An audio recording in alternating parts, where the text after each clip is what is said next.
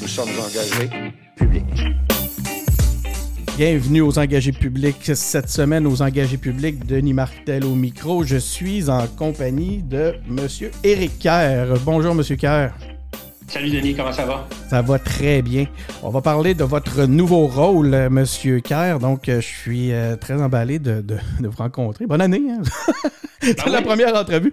Ben, Ben, oui, bonne année à toi et à tous tes, tes- tes auditeurs. vous êtes la première entrevue de, de l'année aux engagés publics. C'est? Ouais. C'est moi qui, brasse- qui brise la glace. C'est vous qui brisez la glace comme, comme politicien euh, invité. Ben, Un politicien, écoutez, Monsieur Kerr. euh, OK. euh, Monsieur Kerr, ministre délégué de la transformation numérique gouvernementale. euh, Oui. Ça fait euh, un petit moment qu'on ne s'est pas parlé. Il y a eu des changements. D'habitude, euh, je présente les invités en listant l'ensemble de leur, de leur rôle, de leur fonction. Mais là, il y a eu des changements dernièrement dans votre cas. Vous devez m'aider un peu à démêler tout ça. Donc là, on dit, on- OK, député de la pelleterie, on s'entend, ça, co- ça continue, il n'y a pas de changement. Délégué, ministre délégué à la transformation numérique gouvernementale aussi, ça reste. Là, il y avait une panoplie d'éléments. Je vais vous laisser nous faire la mise à jour. Je sais qu'il y a de quoi qui s'est ajouté dernièrement. En fait, l'élément qui s'est, ajouté, Denis, c'est responsable de l'accès à l'information et de la protection des renseignements personnels euh, que le premier ministre m'a confié jeudi, le- en fait le 21 janvier officiellement. J'ai été assermenté comme nouveau ministre responsable de cette fonction-là, ce qui implique que je deviens responsable des lois applicables, c'est-à-dire la loi d'accès aux documents des organismes publics, qu'on appelle la loi d'accès à l'information, et la loi sur la protection des renseignements personnels au privé, euh, qui est son équivalent, mais pour l'entreprise privée.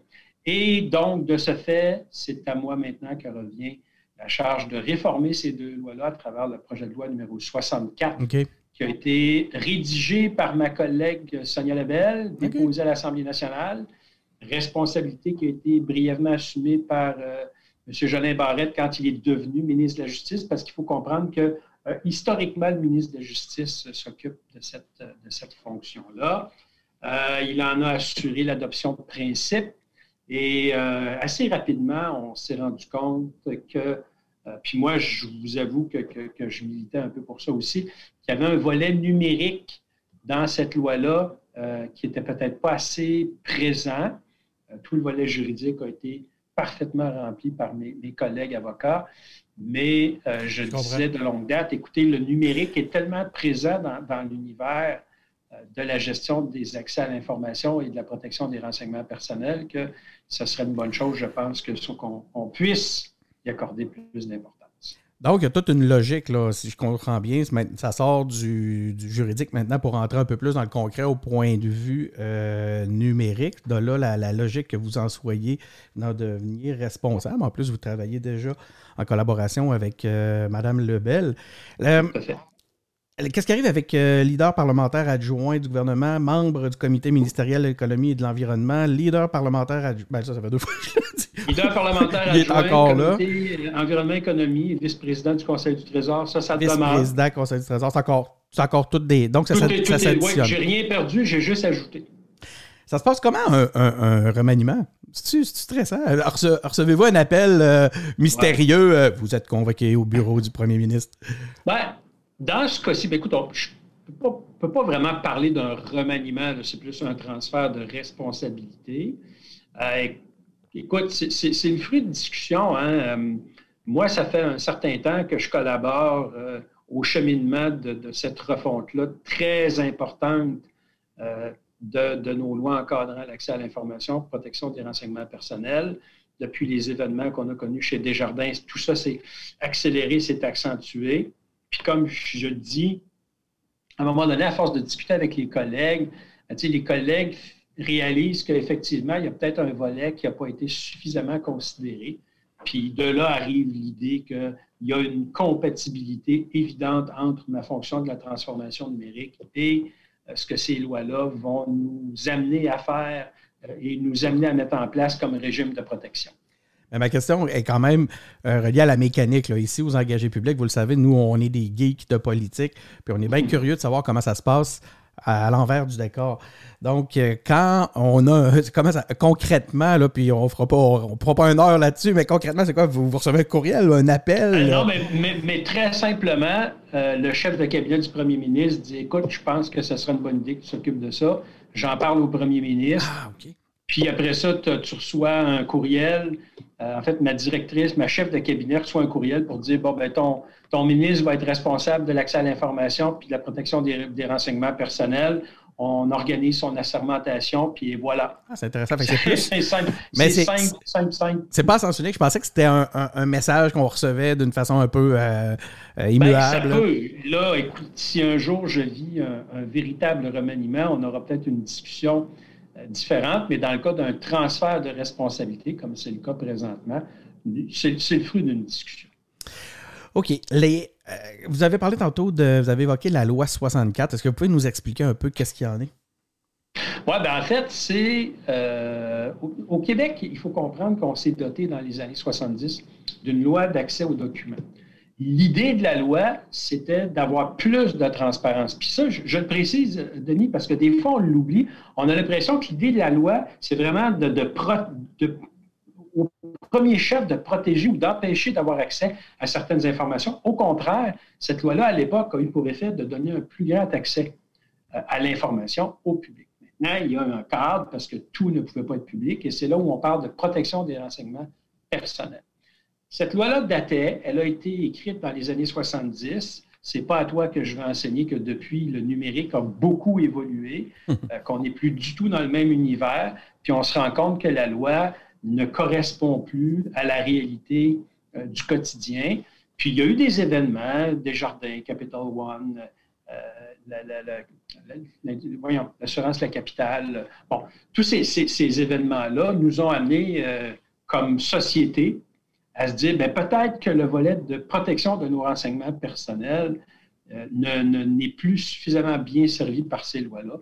Donc, on a déposé, ma collègue Sonia Level a déposé une loi qui copie essentiellement, pour ceux qui, sont au fait de ça, euh, le régime de protection des, renseignements personnels européens, qui fait pas mal école à travers le monde. Donc, nous, en Amérique du Nord, on serait pas mal la première, euh, le premier État à, calquer ça, mais pour moi, c'est une question de temps avec les autres. Donc, c'est influencé sur cette loi-là européenne? Oui, vraiment, vraiment. OK. donc, ça va. Wow. J'ai perdu le sauce, excusez-moi. Une erreur, un problème live, c'est pas plus grave que ça. Donc, cette, euh, cette nouvelle loi-là va demander à ceux qui font le web aujourd'hui de s'adapter et de, de changer. Il y avoir quelques éléments qui vont changer. Entre autres, on va être obligé de mettre des, euh, avertissements euh, sur l'utilisation des cookies, par exemple, ce genre de truc-là sur nos sites web. C'est ça? Entre ben autres. Oui, c'est un, excellent exemple. C'est qu'on a pris un peu pour acquis, avec une certaine légèreté, qu'on pouvait collecter de l'information, échanger de l'information, vendre de l'information sur les gens. Puis là, sur le volet privé, j'aborderai le volet public euh, aussi, et sur le volet privé, euh, qu'on pouvait faire ça un peu comme si c'était tout à fait normal, puis qu'il n'y avait pas d'enjeu. Mm-hmm. Euh, je vous donne un exemple. Moi, je m'en vais dans une boutique XY, je m'achète une paire de jeans. Au nom de quoi? Est-ce que je devrais fournir mon numéro de téléphone puis mon code postal pour acheter des jeans? Mhm. Pourquoi on me demande ces informations-là? Alors, l'idée n'est pas de dire vous, vous, ne le demandez pas. L'idée, c'est de dire si vous le demandez, ah ben là, il y a des enjeux, il y a des responsabilités, il y a ce que vous avez le droit de faire avec ça, ce que vous n'avez pas le droit de faire. Et ce que vous avez le droit de faire avec ça, relèvera toujours du consentement de celui ou celle à qui appartient l'information. Donc, au niveau de l'entreprise privée, c'est de dire, bien, si vous voulez vous lancer dans le domaine de la collecte de l'information, il y a des responsabilités mm-hmm. parce que l'information aujourd'hui, tout le monde est d'accord, la, la, donnée, les renseignements personnels, c'est le pétrole du 21e siècle. Alors, si vous voulez vous lancer là-dedans, grand bien vous fasse, mais ça vient avec des responsabilités et des conséquences si vous n'assumez pas vos responsabilités. Donc, autant dans le numérique que sur le terrain. Absolument. Absolument. Puis pour l'administration publique, c'est la même chose. On va s'assurer que notre administration publique soit exemplaire en matière de traitement des renseignements personnels, de protection euh, de ces données-là qui sont, qui sont vitales, parce qu'on n'est pas exempt nous-mêmes euh, d'assumer ces responsabilités-là. Donc, on va modifier ces deux lois-là pour s'assurer que maintenant, on, traite nos renseignements personnels et les renseignements confidentiels plus largement avec toute la responsabilité et la précaution que c'est que, nécessaire. Puis on le voit, Denis, je veux dire, l'explosion des cyberattaques, du vol de données, euh, nous, nous, dit à quel point des gens mal intentionnés, malveillants, euh, des, des, entrepreneurs dont l'éthique est à géométrie variable bénéficient de, ce manque d'encadrement-là pour euh, commercialiser qui nos informations ou carrément les voler. On va faire un, euh, on va parler d'un autre de vos grands dossiers. vous allez voir, ça va nous ramener comme quoi, euh, c'est vraiment dans votre c'est vraiment dans votre ministère que ça devait revenir. Selon, je suis assez d'accord avec cet aspect-là. Mais on va revenir à, la sécurité de l'information.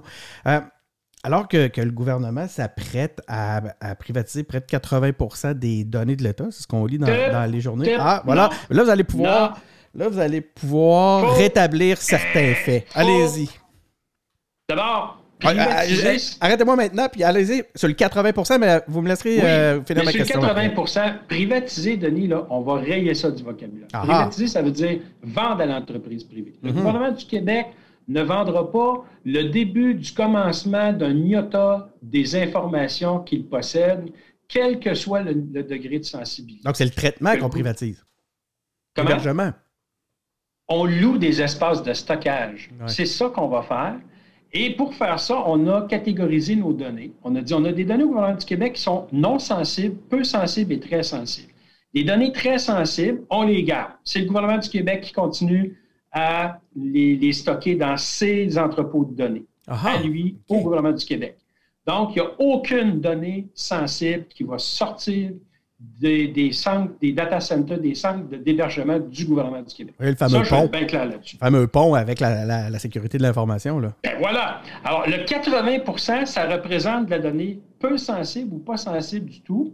Et pour te donner une idée à quel point, j'ai même dit, parce que nous sommes maintenant membres du partenariat pour les gouvernements ouverts, et nous allons appliquer la politique qui dit que toute donnée non sensible devrait être considérée comme une donnée ouverte par défaut. Moi, j'ai dit aux équipes, j'ai dit là, à partir de maintenant, une donnée catégorisée non sensible, à moins que le ministère et l'organisme vous fassent une démonstration qu'il peut y avoir un enjeu, cette donnée-là va devenir une donnée ouverte.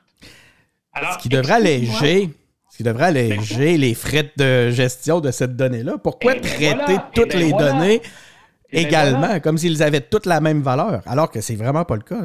Et ce qu'on va faire avec l'info nuagique, ce qu'on va faire, c'est qu'on loue des espaces de, stockage, comme n'importe quelle entreprise va le faire, mais le gouvernement du Québec, que la donnée soit sensible, peu sensible, pas sensible du tout, le gouvernement du Québec demeure l'exclusif propriétaire de toutes ces données-là. Donc, il n'y a aucune privatisation. On brandit des épouvantails sur, sur ces histoires-là. Et c'est tellement complètement faux, complètement faux.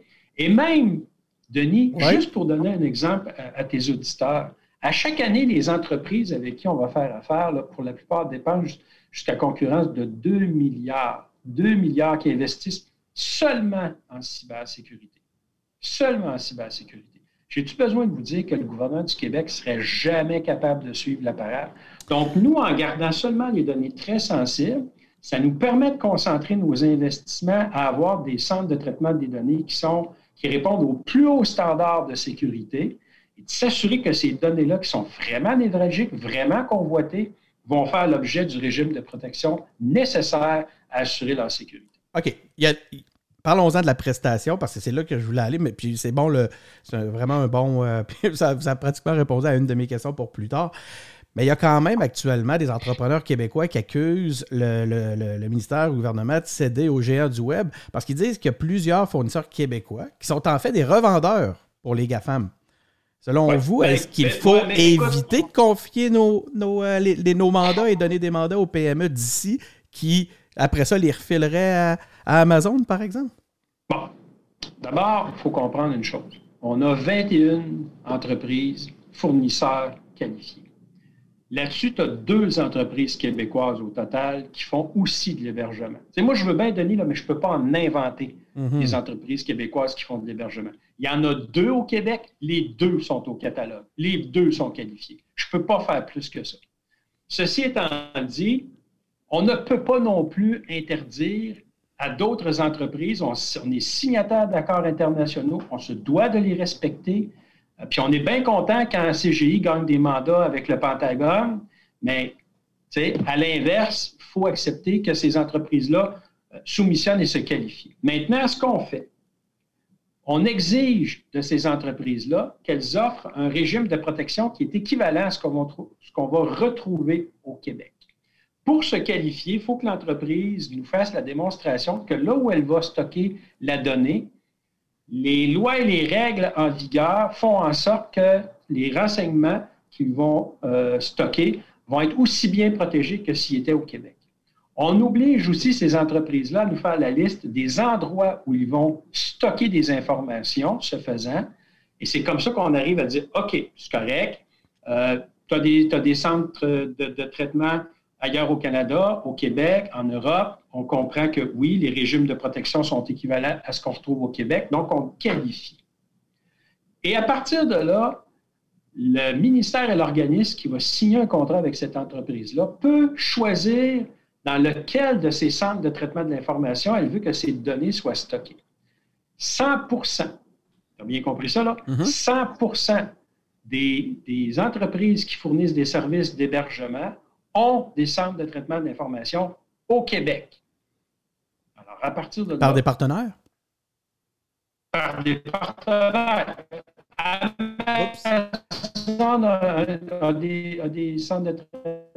On a un problème de. Microsoft, euh, IBM, euh, il y a d'autres des centres de traitement au Québec. Et donc, par définition, contractuellement, on peut leur demander à ce que les données qu'on leur confie soient conservés dans leurs centres de traitement qui sont situés au Québec. Parce que il n'y en a pas d'enjeu. On, on crée des épouvantails où il n'y en a pas. Parce que quand même, dans les derniers temps, on a vu là, que les, les GAFAM peuvent être souvent le problème et la solution en même temps. Hein. c'est souvent. ce qui fait qu'à un moment donné, avec tous nos apprentissages, ben, on se rend compte que de devenir dépendant de ces géants-là n'a pas toujours été une bonne, une bonne chose. On ce qui est vrai sur l'aspect numérique, on l'a vécu sur plein d'autres aspects, entre autres pour la santé dernièrement. C'était assez éloquent avec ce qu'on vit actuellement.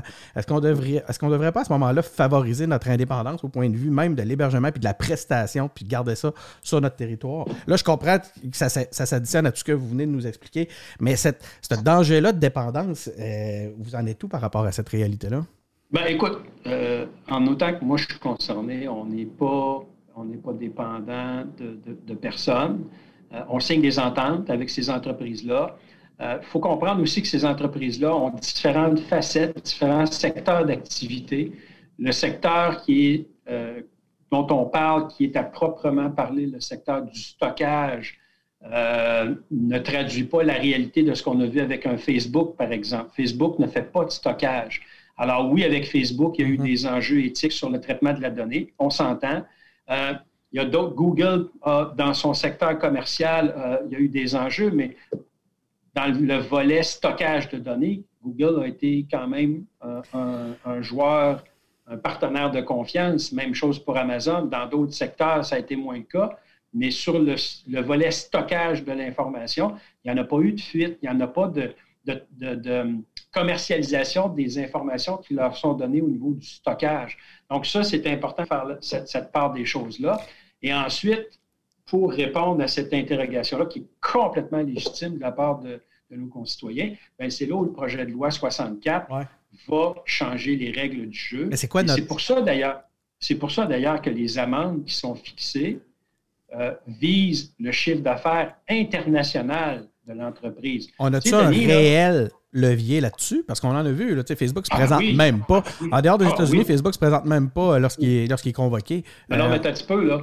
Euh, je m'excuse, là, mais je peux te dire qu'actuellement, il y a beaucoup de gens qui regardent ce qui se passe au Québec dans l'entreprise privée, puis je ne veux pas aller trop loin dans le commentaire, mais qui sont très inquiets que cette législation-là soit adoptée parce qu'ils savent très bien qu'à partir de là, euh, la responsabilité qui est engagée, euh, ils devront ils devront l'assumer.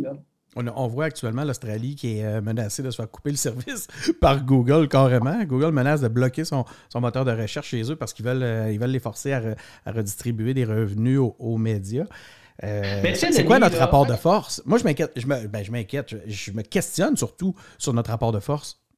Ben, plus les États dans le monde vont adopter des législations qui vont dans ce sens-là, plus le rapport de force meilleur va être le rapport de force. Parce que, tu sais, à un moment donné, là, euh, quand euh, il n'y a plus un État dans le monde qui n'a pas une législation équivalente qui t'oblige à avoir quand même euh, un, niveau de responsabilité acceptable et mature dans le traitement que tu fais de l'information, ben, tu sais, à un moment donné, tu n'auras pas le choix. Pas Assurément, c'est pas en n'agissant pas qu'on va finir par faire changer non, mais c'est ça, C'est ça que j'allais dire. Au final, c'est pas le statu quo nous donne certainement pas de rapport de force. Non, c'est clair. Écoute, moi, je regarde ce qui s'est passé cet automne euh, avec l'enquête sur ce qu'il y a eu euh, chez Desjardins et qui se termine comment? Qui se termine qu'il ne se passe rien du tout. Là. Il ne se passe rien. Là.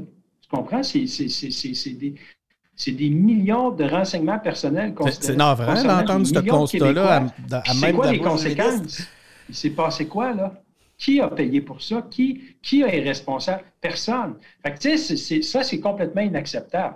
Fait que moi, j'aime autant avoir une loi qui est ancrée dans la réalité du 21e siècle, qui adresse les vrais problèmes et qui impose des vraies responsabilités et des vraies conséquences. Puis après ça, ben oui, on se battra devant les tribunaux s'il faut, mais au moins on aura des assises législatives qui vont nous donner l'occasion. Là, on ne peut même pas aller devant le tribunal parce que nos lois, ils sont complètement muettes. Tu sais.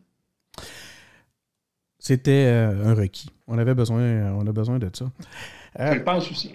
La dernière fois qu'on s'est parlé, vous, euh, la collaboration avec Mme Lebel commençait, il y avait eu des changements au, ministère. Puis, ben, je voulais savoir comment, comment ça se passe avec, avec Mme Lebel. Là, je vois déjà que vous avez des dossiers qui, rentrent en synergie. Oui, ben, écoutez, je vous dirais que dès l'arrivée de Sonia Lebel euh, à la Coalition Avenir Québec, on a développé tous les deux une, complicité euh, et une amitié qui, va au-delà euh, de la politique. Donc, je dirais que j'ai appris énormément avec Christian Dubé, puis ça a été une école extraordinaire.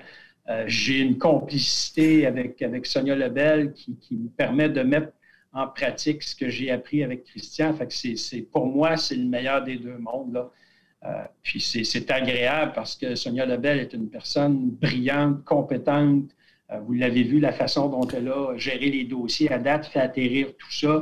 Euh, c'est vraiment quelqu'un qui est très, rassembleuse. C'est vraiment un plaisir de travailler avec elle. Faudrait que vous lui parliez des engagés publics. on aimerait ça la recevoir. Vous, me faites, vous venez de ben, me donner le goût de, me donner le goût d'y parler. Puis je suis sûr que ça, ça, va lui faire plaisir aussi parce que ben, c'est quelqu'un de très, très, très accessible. L'invitation est lancée. Tantôt, je riais en vous écoutant euh, euh, relater les, les apports de M. Dubé. Je vais te bouquer ça, Denis. Je vais te bouquer ça. Super, merci. Mais là, c'est enregistré. Hein, tout le monde, on le oh voit. Oui, c'est, euh, de toute façon, je, ne doute pas une seconde. mais je riais tantôt parce que vous parliez de M. Dubé, puis je me disais, malgré l'importance de la tâche, avec tout ce que ça devait nécessiter comme exigence, il doit s'ennuyer du moment.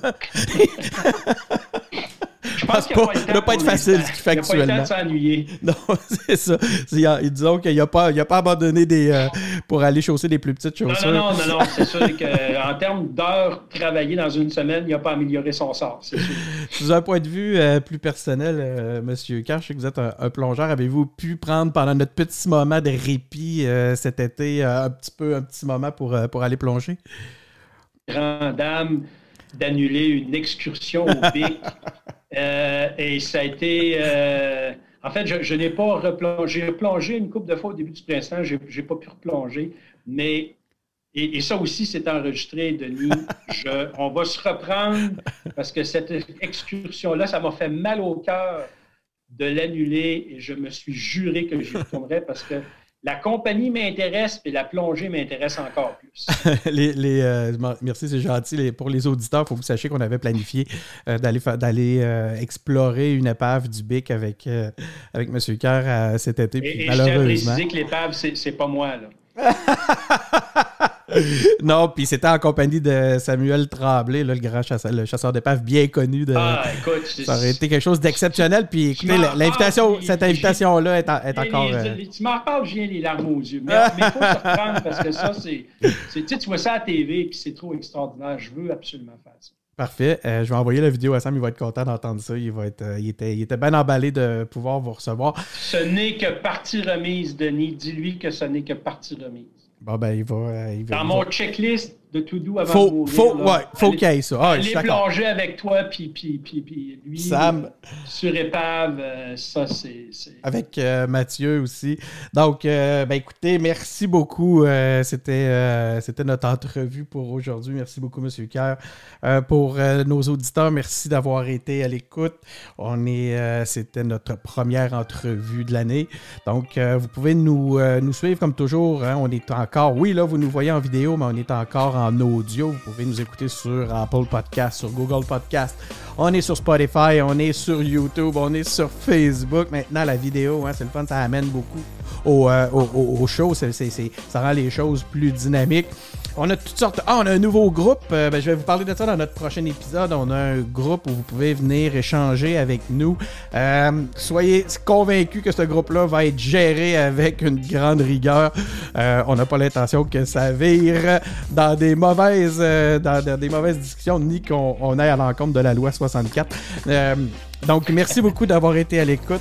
Puis on se revoit la, semaine prochaine. Merci beaucoup, Monsieur Coeur. Salut, Denis.